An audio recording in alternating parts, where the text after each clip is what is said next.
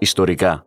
Πολιτιστικό Ίδρυμα Τραπέζης Κύπρου. Κυπριακές Αρχαιότητες και Βρετανικό Μουσείο 1893-1896. Δόκτωρ Πολίνα Νικολάου, ιστορικός, γεωγράφος.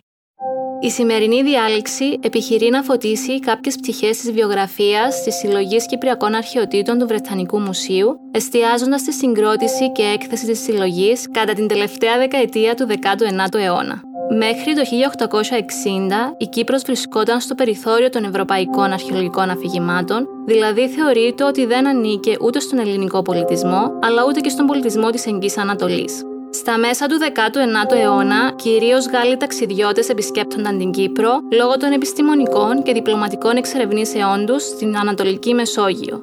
Στο πλαίσιο μιας τέτοιας εξερεύνησης της λεγόμενης Φινικική Αποστολής, οι Γάλλοι Henry Waddington και Comis de Vogue στις αρχές της δεκαετίας του 1860 διεξήγαγαν μία από τις πρώτες αρχαιολογικές ανασκαφές στο νησί. Τα αποτελέσματα αυτών των ανασκαφών έδειξαν στην ευρωπαϊκή αρχαιολογία ότι η Κύπρος είχε τη δυνατότητα να παρέχει πολύτιμες αρχαιότητες. Τα επόμενα 40 χρόνια εκτενείς ανασκαφές διεξήχθησαν στο νησί, αποτέλεσμα των οποίων ήταν η διασπορά χιλιάδων κυπριακών αρχαιοτήτων σε Ευρώπη και Αμερική. Το μοντέλο σύμφωνα με το οποίο τα μεγάλα ευρωπαϊκά μουσεία διαμόρφωσαν τις συλλογές τους μέσα από ένα σύμπλεγμα λαιλασίας και πωλήσεων πλαισιωμένων από τις ορενταλιστικές απόψεις της Δύσης, δεν επαρκεί για την κατανόηση της διασποράς των κυπριακών αρχαιοτήτων. Όμως, ούτε και οι επίσημες ιστορίες των μουσείων, οι οποίες μέχρι πρόσφατα παρουσίαζαν ένα αφήγημα γραμμικής και αναπόφευκτης μετακίνησης των αντικειμένων από το σημείο ανασκαφής τους στο μουσείο, τοποθετούν επαρκώς τη διασπορά των Κυπριακών αρχαιοτήτων στο ιστορικό της πλαίσιο. Για να αποσαφινιστεί λοιπόν το χωροχρονικό πλαίσιο της διασποράς των αρχαιοτήτων, η έρευνά μας υιοθετεί τα μεθοδολογικά εργαλεία της βιογραφίας των συλλογών που πηγάζουν από τη χωρική στροφή των κοινωνικών και ανθρωπιστικών επιστημών, η οποία οδήγησε στη θεώρηση της επιστήμης ως κοινωνικό, πολιτιστικό και χωρικά εντοπισμένο φαινόμενο, δηλαδή της επιστήμης ως πρακτικής. Υιοθετώντας λοιπόν αυτή την χωρική προσέγγιση, η σημερινή διάλεξη θα εστιάσει στη συγκρότηση της συλλογής Κυπριακών Αρχαιοτήτων του Βρετανικού Μουσείου κατά τη δεκαετία του 1890. Συγκεκριμένα, θα χαρτογραφήσει τις διαδρομές των Κυπριακών Αρχαιοτήτων από το σημείο της ανασκαφής τους μέχρι την έκθεσή τους στο Βρετανικό Μουσείο την περίοδο 1893-1896, με στόχο να αποσαφηνίσει πρώτον τις περιστάσεις και τα δίκτυα ανθρώπων που οδήγησαν στη συγκρότηση της συλλογής και δεύτερον τη χρήση της από τους αρχαιολόγους του Βρετανικού Μουσείου. Αυτή η χαρτογράφηση βασίζεται στο αρχαιακό υλικό που βρίσκεται στο Βρετανικό Μουσείο, αλλά και στο Κρατικό Αρχείο Κύπρου και τα Εθνικά Αρχεία Ενωμένου Βασιλείου. Η πλειοψηφία των αρχαιοτήτων της συλλογής αυτής προήλθε από τις τρεις μεγάλες κλίμακας ανασκαφές που συντόνισε το ελληνορωμαϊκό τμήμα του Βρετανικού Μουσείου στο Κούριο, στην Έγκομη και την Αμαθούντα.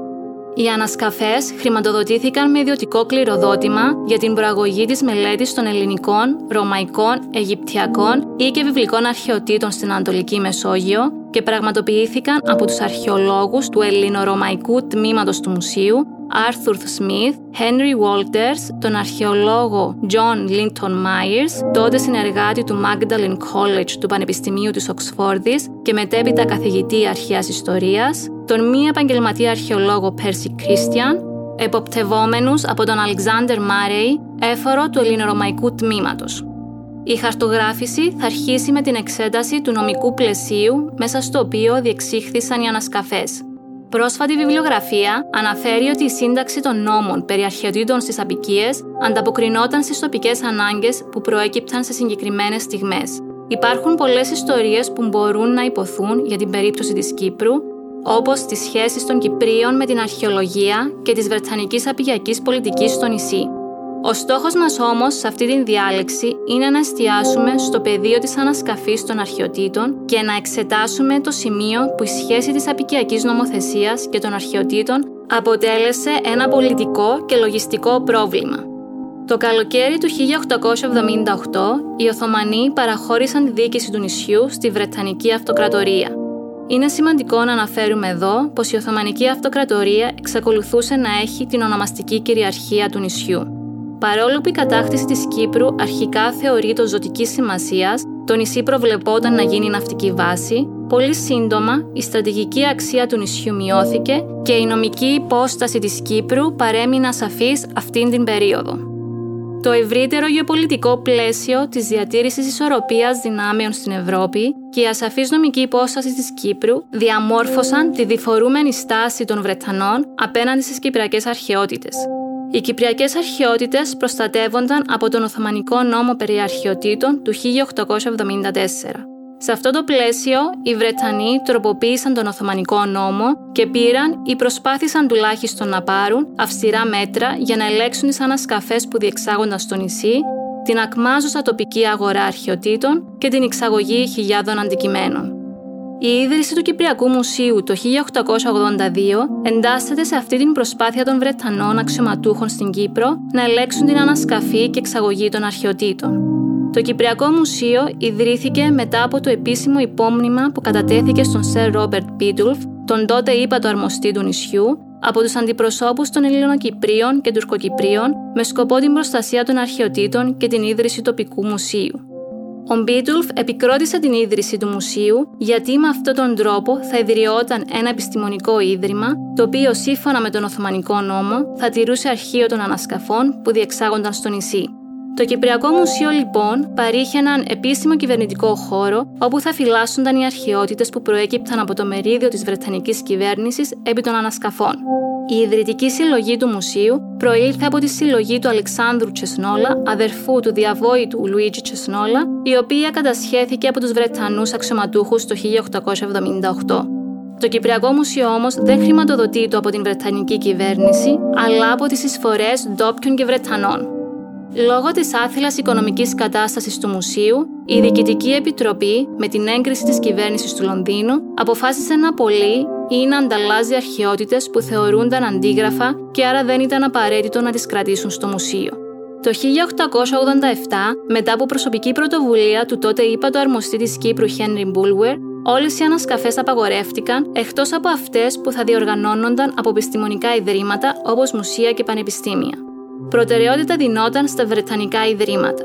Η ενοικίαση ενός σπιτιού για να λειτουργήσει το μουσείο στην οδό Βικτωρία στην εντός των τυχών πόλη το 1889 ήταν το αποτέλεσμα ακόμα μιας προσωπικής πρωτοβουλίας του Μπούλγουερ. Η Βρετανική κυβέρνηση της Κύπρου τη δεκαετία του 1890 ζήτησε άδεια από την κυβέρνηση του Λονδίνου, υποστηρίζοντας τις απαιτήσεις των τόπιων, να ψηφιστούν νέοι νόμοι που θα απέτρεπαν την εξαγωγή των αρχαιοτήτων. Η κυβέρνηση του Λονδίνου, μετά από συνεννόηση με το Βρετανικό Μουσείο και το Colonial Office, αρνήθηκε να επικυρώσει αυτό το αίτημα, καθώς πίστευε πως κανένα μουσείο δεν θα ερχόταν να κάνει ανασκαφές στο νησί, αν δεν μπορούσε να εξάγει τα ευρήματα. Αυτή η άτυπη διαμάχη μεταξύ της τοπικής κυβέρνησης και της κυβέρνησης του Λονδίνου γίνεται εμφανής όταν το Βασιλικό Μουσείο του Βερολίνου έκανε αίτηση για να διεξάγει ανασκαφές το 1894. Ενώ οι προηγούμενες αιτήσεις του Γερμανικού Μουσείου είχαν απορριφθεί, εν τούτης, αυτή η αίτηση έγινε αποδεκτή, διότι η κυβέρνηση του Λονδίνου τη συγκεκριμένη περίοδο επιθυμούσε να ανταποκριθεί στις απαιτήσεις του Γερμανού Αυτοκράτορα. Οι αρχαιολόγοι του Βρετανικού Μουσείου πραγματοποίησαν τις ανασκαφές τους μέσα σε αυτό το νομικό και πολιτικό πλαίσιο, με στόχο να βρουν αρχαιότητες της Μικυναϊκή περίοδου, ο Αλεξάνδρ Μάρεϊ, ο έφορος του ελληνορωμαϊκού τμήματος, που διεύθυνε τις ανασκαφές, ακολουθούσε τις εξελίξεις στην ευρωπαϊκή αρχαιολογία της δεκαετίας του 1890 σχετικά με το μικυναϊκό ερώτημα, δηλαδή ποια ήταν τα χωροχρονικά όρια του μικυναϊκού πολιτισμού. Και ο μοναδικός στόχος των ανασκαφών στην Κύπρο ήταν να βρεθούν αρχαιότητες από αυτήν την περίοδο. Οι αρχαιολόγοι που διεύθυναν τις ανασκαφές είχαν οδηγίες να σκάβουν σε σημεία που σύμφωνα με το πρωτότυπο θα έφερναν μεγάλη συγκομιδή σε μικυναϊκέ αρχαιότητες. Το σημείο ανασκαφής, λοιπόν, αποφασιζόταν ανάλογα με την ικανότητα του χώρου να παράγει μεγάλη ποσότητα μικυναϊκών αρχαιοτήτων. Εδώ βλέπουμε ότι η ερμηνεία των αρχαιολόγων του Βρετανικού Μουσείου διαμόρφωνε τη φυσική υπόσταση του εκάστοτε αρχαιολογικού χώρου. Χαρακτηρίζοντας τους χώρους ως μικυναϊκού, τους τοποθετούσαν στον αρχαιολογικό χάρτη της εποχής και επομένως τους μετέφεραν από την περιφέρεια στο κέντρο της αρχαιολογικής επιστήμης. Οι αρχαιολόγοι του Βρετανικού Μουσείου κατέγραψαν τις τρεις περιόδους των ανασκαφών τους σε σημειωματάρια. Αυτά τα σημειωματάρια θα εξετάσω τώρα ως εργαλεία καταγραφής εμπειρικών δεδομένων. Κατά το δεύτερο μισό του 19ου αιώνα, η αρχαιολογία αρχίζει να αποκτά επαγγελματική υπόσταση στη Μεγάλη Βρετανία. Άρχισαν να δημιουργούνται τα πρώτα και ελάχιστα προγράμματα κλασικών σπουδών στα πανεπιστήμια και να δημοσιεύονται άρθρα σε ειδικά ακαδημικά περιοδικά. Αυτό είχε σαν αποτέλεσμα να δημιουργηθεί μέχρι το τέλος του 19ου αιώνα μια νέα γενιά αρχαιολόγων, της οποίας το κύριο μέλημα ήταν η πλήρης καταγραφή των ανασκαφών, δηλαδή η ακριβής καταγραφή της τοποθεσίας των ευρημάτων και της περιγραφής τους. Οι αρχαιολόγοι του Βρετανικού Μουσείου έκαναν αυτή την τεκμηρίωση μέσω των σημαματάριών τους. Κατέγραφαν καθημερινά τις κινήσεις τους και σχεδίαζαν με λεπτομέρειες τα ευρήματά τους. Ο τρόπος καταγραφής των αρχαιοτήτων με μαθηματικά σχήματα από τους επαγγελματίες αρχαιολόγους μετέτρεψε τα σημεία ανασκαφής σε τυποποιημένους αρχαιολογικούς χώρους και απάλληψε τα τοπικά χαρακτηριστικά της αρχαιολογικής γνώσης, δηλαδή την κοινωνικότητα της κυπριακής αρχαιολογίας, τις επιστημονικές προτιμήσεις των αρχαιολόγων, την εμπλοκή των απικιακών αρχών και τους περιθωριοποιημένους συμμετέχοντες των ανασκαφών, δηλαδή τους ντόπιους. Υπό τη μορφή αυτής της οπτικής ταξινόμησης, η γνώση που παρήγαγαν θεωρείται αληθής και άρα επιστημονική και συνέβαλε σημαντικά στην ανακατασκευή του αρχαίου παρελθόντος του νησιού. Η κοινωνικότητα είναι καθοριστικό στοιχείο της αρχαιολογικής επιστήμης. Εξετάζοντας προσεκτικά τα αρχεία, βλέπουμε τη συμβολή του ντόπιου πληθυσμού στην καθημερινότητα των ανασκαφών. Οι ντόπιοι, Ελληνοκύπροι και Τουρκοκύπροι ήταν ζωτική σημασία για την ομαλή λειτουργία των ανασκαφών. Παρόλο που δεν καταγράφεται πουθενά η επωνυμία ή η ιστορία τους, παρήχαν πολύτιμες γεωγραφικές πληροφορίες στους συλλέχτες και επιπλέον προσλαμβάνονταν από αυτούς για την ανασκαφή των αρχαιοτήτων. Όπως για παράδειγμα, στα αρχεία αναφέρεται αρκετές φορές ότι η δεξαγωγή των ανασκαφών ήταν αλληλένδετη με την περίοδο της συγκομιδής, περίοδο κατά την οποία οι ντόπιοι δεν μπορούσαν να δουλέψουν για τους συλλέχτες. Σημαντικό μέρος της κοινωνικής ιστορίας της Κυπριακής Αρχαιολογίας αποτελούν και πολλαπλές ερμηνείες των αρχαιολογικών χώρων, αλλά και η αδιαχείριση των ανασκαφών από τους μη αρχαιολόγους εκπροσώπους του Βρετανικού Μουσείου στο νησί, οι οποίες δεν εξετάζονται από την παρούσα διάλεξη. Μετά την ανασκαφή, η επόμενη φάση στη ζωή των Κυπριακών αρχαιοτήτων ήταν η μεταφορά τους στο Βρετανικό Μουσείο, η μετακίνηση και η γέννη η πορεία των αρχαιοτήτων εξαρτώταν από την εμπορευματική τους κατάσταση, η οποία διαμορφωνόταν από το εκάστοτε χωροχρονικό πλαίσιο στο οποίο βρίσκονταν. Σε αυτή την περίπτωση, η αξία των Κυπριακών αρχαιοτήτων καθοριζόταν από τα ανωτερικά φυγήματα της Ευρωπαϊκής Αρχαιολογίας, το Βρετανικό Μουσείο για το οποίο προορίζονταν και το τοπικό απικιακό πλαίσιο. Πρώτον, ο Αλεξάνδρ Μάρεϊ, όπως αναφέρθηκε πιο πάνω, ακολουθούσε την εξέλιξη των ερευνών για το μικυναϊκό ερώτημα και έβλεπε την Κύπρο ως το ανατολικότερο σημείο του μικυναϊκού πολιτισμού. Οι κυπριακές αρχαιότητες ερμηνεύονταν με βάση την επιστημονική τους χρησιμότητα για την εξερεύνηση του ημικυναϊκού πολιτισμού και όχι για την ιστορία του νησιού καθεαυτού. Δεύτερον, ο Μάρι ακολουθούσε και τον ευρύτερο προσανατολισμό του Βρετανικού Μουσείου, σύμφωνα με τον οποίο η ιδανική ομορφιά εικονιζόταν στις ελληνικές και ρωμαϊκές αρχαιότητες. Έχοντας αυτό το θεωρητικό προσανατολισμό, οι αρχαιολόγοι του Βρετανικού Μουσείου έκαναν ανασκαφές με σκοπό να βρουν αρχαιότητες της Μικυνακή ή κλασικής ελληνικής περίοδου. Τρίτον, σύμφωνα με το πικιακό καθεστώς, τα ευρήματα χωρίζονταν σε τρία μέρη: στον ιδιοκτήτη της γης, στις αρχές και στο συλλέχτη, ο συλλέχτη πλήρωνε τη μεταφορά των αντικειμένων από το σημείο της ανασκαφής τους στο λιμάνι. Το στάδιο της μεταφοράς των αντικειμένων ήταν η στιγμή που καθόριζε την πορεία των αντικειμένων. Οι αρχαιότητες μετατρέπονταν σε εμπορεύματα επιστημονικής και χρηματικής αξίας. Για το Βρετανικό Μουσείο, οι μικυναϊκέ αρχαιότητες άξιζαν το κόστος της μεταφοράς τους, ενώ οι αρχαιότητες που θεωρούνταν τοπικής προέλευσης και οι αρχαιότητες που ήταν τεμαχισμένες, όχι. Πολύτιμες αρχαιότητες θεωρούνταν επίσης τα νομίσματα και επιγραφές. Μετά από σαφείς εντολές του Μάρεϊ, οι ανεπιθύμητες αρχαιότητες, που η αξία τους δεν θα αντιστοιχούσε με το κόστος μεταφοράς τους, είτε πολλούνταν στην τοπική αγορά, είτε όπως οι ίδιοι έλεγαν, τα άφηνα με διακριτικότητα στο σημείο που βρέθηκαν. Σε αυτό το σημείο πρέπει να υπενθυμίσουμε το επαγγελματικό πλαίσιο της αρχαιολογίας του 19ου αιώνα.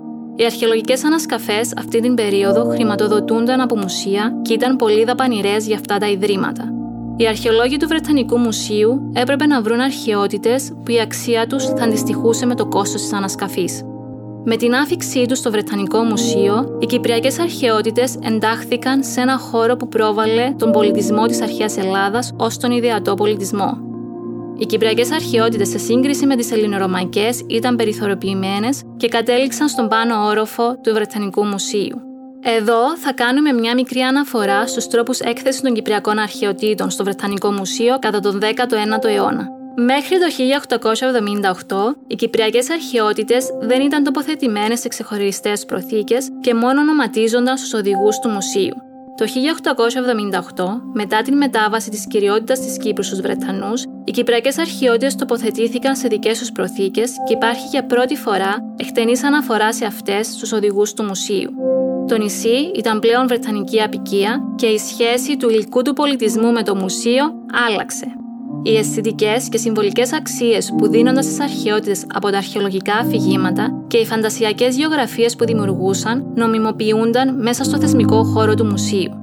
Σύμφωνα με τις νεωτερικές ευρωπαϊκές ιδέες περί εξέλιξης, οι αρχαιότητες που προέρχονταν από τις απικίες τοποθετούνταν στα αρχικά στάδια της ανθρώπινης ιστορίας και η εξελικτική πρόοδος των διαφόρων πολιτισμών παρουσιαζόταν μέσα από τη γραμμική και συγκριτική έκθεση των αρχαιοτήτων, διαχωρισμένων σε γεωγραφικά και χρονικά σχήματα. Το εκθεσιακό σύμπλεγμα, δηλαδή ο εκθεσιακός χώρος σε συνάρτηση με τους οδηγούς, λειτουργούσε ως ένας χάρτης στον οποίο ο κόσμος παρουσιαζόταν σε ένα δομημένο πλαίσιο. Αυτός ο τρόπος έκθεσης είχε μετατρέψει τα δημόσια μουσεία της Ευρώπης σε ναούς της αυτοκρατορίας. Το Βρετανικό Μουσείο ήταν χωρισμένο σε μεγάλα τμήματα που αντιστοιχούσαν με τα υποτιθέμενα τέσσερα μεγάλα αρχαία έθνη: το ελληνικό, το ρωμαϊκό, το αιγυπτιακό και το συριακό. Η επιρροή του εκάστοτε εφόρου και των επιστημονικών του αναζητήσεων ήταν καταλητική για την έκθεση των Κυπριακών αρχαιοτήτων. Σύμφωνα με τον Μάρεϊ, η Κύπρος ήταν το ανατολικότερο σημείο του μικυναϊκού πολιτισμού και επομένως στη δεκαετία του 1890 βλέπουμε μόνο κυπριακές αρχαιότητες που ήταν ή που θεωρείται ότι ήταν μικυναϊκής προέλευσης να εκτίθενται στο μουσείο. Είναι σημαντικό να αναφέρουμε ότι η εικόνα των εκθεμάτων διαμορφωνόταν από ένα πιο πραγματιστικό ζήτημα – το ζήτημα αυτό ήταν η έλλειψη χώρου, καθώς υπήρχε συνεχής εισρωή αρχαιοτήτων από την επεκτηνόμενη Βρετανική Αυτοκρατορία και λίγος χώρος για την έκθεσή τους. Την ένταση μεταξύ της ιδεατής έκθεσης με γραμμικά σχήματα και της πραγματικής μπορούμε να την παρακολουθήσουμε στους οδηγούς του μουσείου. Οι κυπριακές αρχαιότητες τοποθετούνταν σε διάφορα σημεία του πάνω ορόφου, δηλαδή τις βρίσκουμε στο Αιγυπτιακό, στο Ελληνικό και το Ασσυριακό δωμάτιο. Συνοψίζοντας, η ιστορία της διασποράς των Κυπριακών αρχαιοτήτων αυτή την περίοδο είναι μια ιστορία των νεωτερικών Βρετανικών αρχαιολογικών πρακτικών και αφηγημάτων και της ηλική τους εφαρμογής, όπως αυτή διαμορφώθηκε από μεμονωμένες πρωτοβουλίες προσωπικότητων, αναμεμειγμένε με τις απικιακές αφηγήσεις και πραγματικότητες του νησιού. Πολλές ακόμα ιστορίες μπορούν να υποθούν που θα φωτίσουν περαιτέρω αυτή την περίοδο της ιστορίας της Κυπριακής Αρχαιολογίας. Σήμερα, οι Κυπριακές αρχαιότητες εκτίθενται στην αίθουσα 72 του Ελληνορωμαϊκού Τμήματος του Βρετανικού Μουσείου.